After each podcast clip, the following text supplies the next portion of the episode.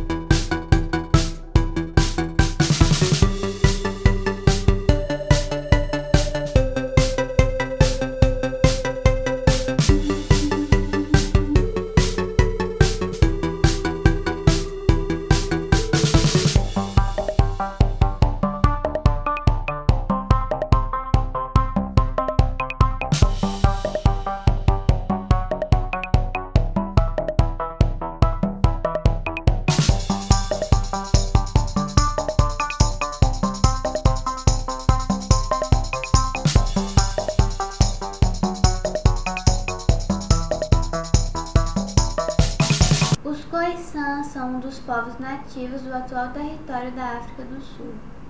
Eles se diferenciam dos demais povos da região por não fazerem parte da cultura banto e terem algumas características fenótipicas específicas, como a pele mais amarelada, a estatura mais baixa e os olhos mais puxados.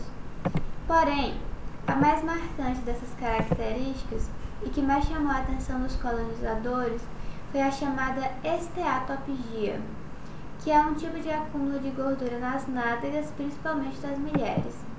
Foi esse traço visto como exótico aos olhos europeus que fez Sark Bartman ser levada para a Europa e exibida no show de aberrações. Conhecida como Venzotetonte, um nome vulgar que os europeus deram para os Khoisan, Sara nasceu no atual território da África do Sul e seu nome de nativa é desconhecido. Ela trabalhava como empregada numa fazenda de colonos holandeses quando o irmão de seu patrão, Hendrik César, lhe fez uma proposta de viajar para o Reino Unido para fazer apresentações que, segundo ele, a deixariam rica. Ela aceitou sem saber o inferno que realmente viveria na Europa. No ano de 1810, Sark viajou para o Reino Unido e começou a se apresentar em shows onde o público europeu conheceria suas feições, que via como pouco usuais, principalmente no que diz respeito às suas nádegas.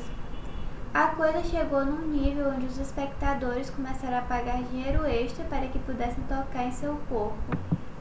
Isso levou a Sociedade Filantrópica African Association a intervir, abrindo um processo sobre o caso. Sark declarou no tribunal que não se considerava uma vítima e que ficava com metade dos ganhos dos espetáculos.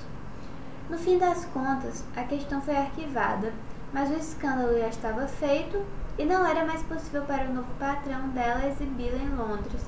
Desse modo, Sarah acabou sendo vendida, isso mesmo, vendida, a um conhecido domador de animais francês, que chegava a ser pior do que o patrão anterior porque havia apenas como uma prostituta, praticamente uma escrava sexual.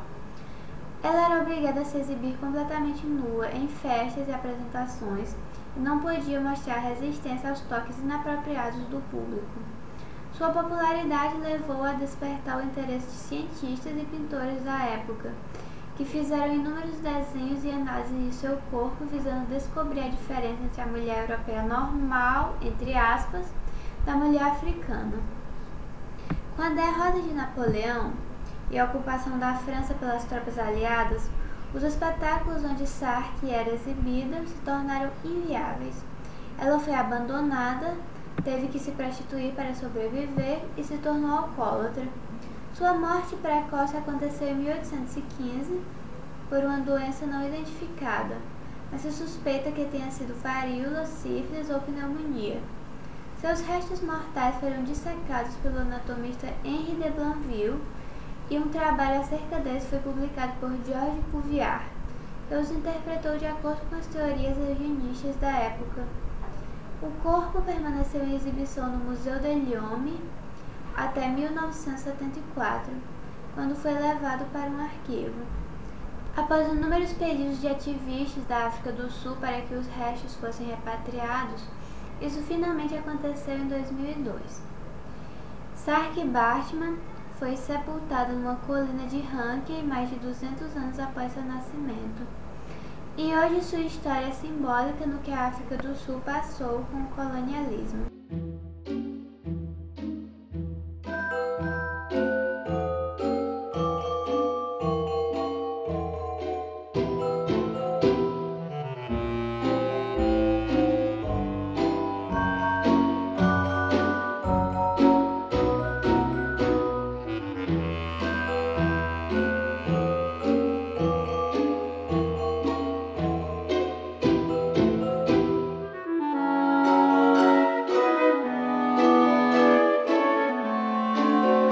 A hipertricose é uma anomalia na qual há um crescimento excessivo de pelos pelo corpo.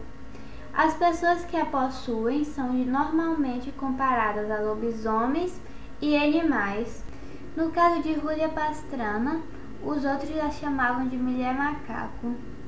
O início da história dela é muito controverso, mas você sabe que era uma indígena mexicana nascida no estado de Sinaloa em 1834.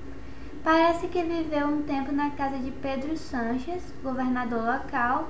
Antes de ser vendida, não se sabe se por seu tio ou por sua mãe, para um circo que a levou aos Estados Unidos. Ela era uma jovem educada e inteligente que adorava livros e falava inglês e espanhol, mas era apresentada nos espetáculos como um híbrido entre macaco e ser humano. Também tinha habilidades de canto e dança que eram utilizadas nas apresentações. Ela começou a se apresentar sob o contato de G.W. Beach, mas depois seu empresário passou a ser Theodore Lent, com o qual ela se casou na cidade de Baltimore. Os dois fizeram tours pelos Estados Unidos e Europa, até que em Moscou, no ano de 1854, Julia deu à luz um filho que também tinha hipertricose.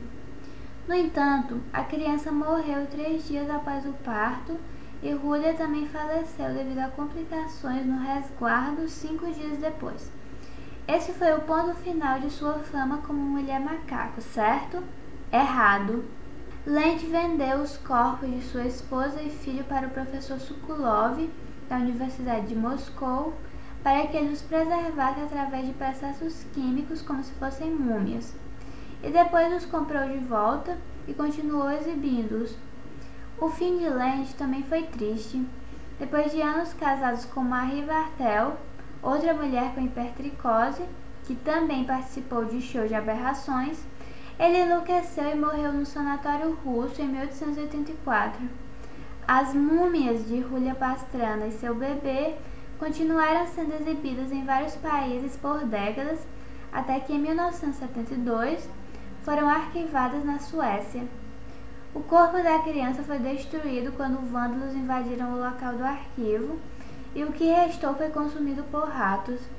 Depois, o corpo de Julia foi levado para a Universidade de Oslo, onde permaneceu servindo como fonte de estudos até o início da campanha para que ele fosse repatriado e sepultado no México. Em fevereiro de 2013, finalmente ocorreu o sepultamento na cerimônia católica em Sinaloa.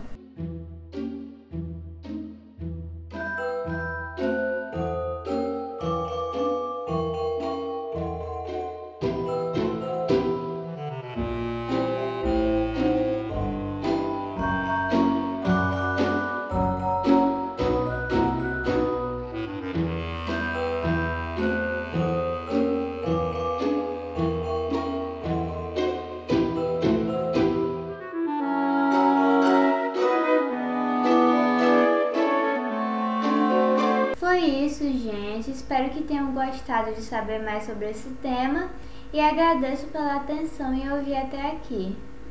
Caso vocês tenham interesse, eu posso fazer mais fitas sobre os circos dos horrores nas próximas semanas.